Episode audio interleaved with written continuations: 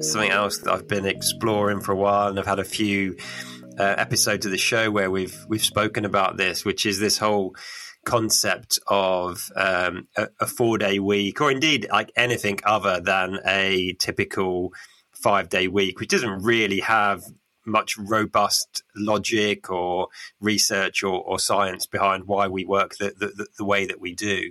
But from a neuroscience perspective, there are huge benefits from having a little bit more more downtime because it enables us to activate part of the brain we call the, the default mode network, where which is where a lot of unconscious problem solving happens and a lot of creativity creativity comes from.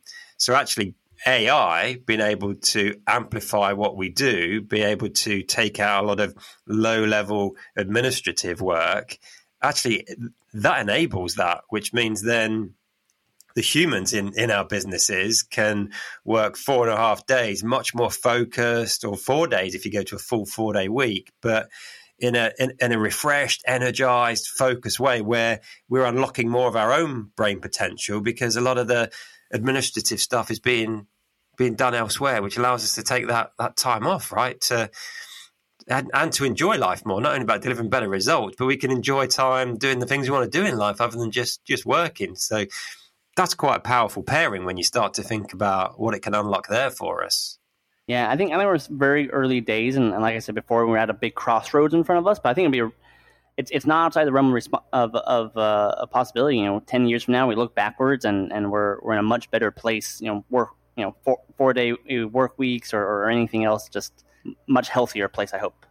Yeah, that's that's very cool. I, that's a real light bulb moment for me actually there about what this could potentially un- unlock. And I think probably the more you think about it and reflect on it, have these conversations, I just think we'll start to spot, especially for leaders and leadership teams and organizations, you'll just start to spot a lot of real benefits from this that can outweigh some of the the fears that some people might have.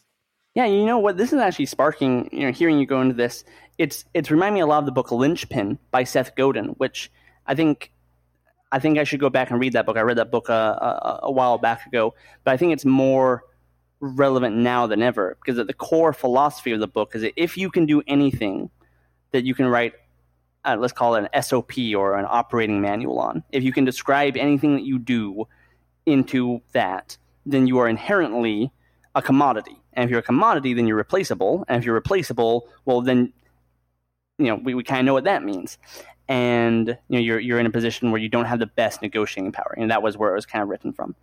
And its hypothesis was that the only two things that you can do that don't cannot be you know written down are number one emotional work. That means you know connecting with humans, controlling you know connecting with yourself. And the second was creating the map. You know, being the one to write you know the the game plan, creating the map, and uh, that that book I think Seth Godin wrote that book to be gifted. It was a book written for bosses to bu- to to buy for their entire team and distribute distribute it for your entire team. So, uh, just connecting some dots here. I would, I would if you guys ha- listening to this have not read that book or, or remembered it, uh, might be worth checking out and then gifted to your whole team as it's it's made to be one of those cultural uh, touchstones and um, I think more relevant now than ever.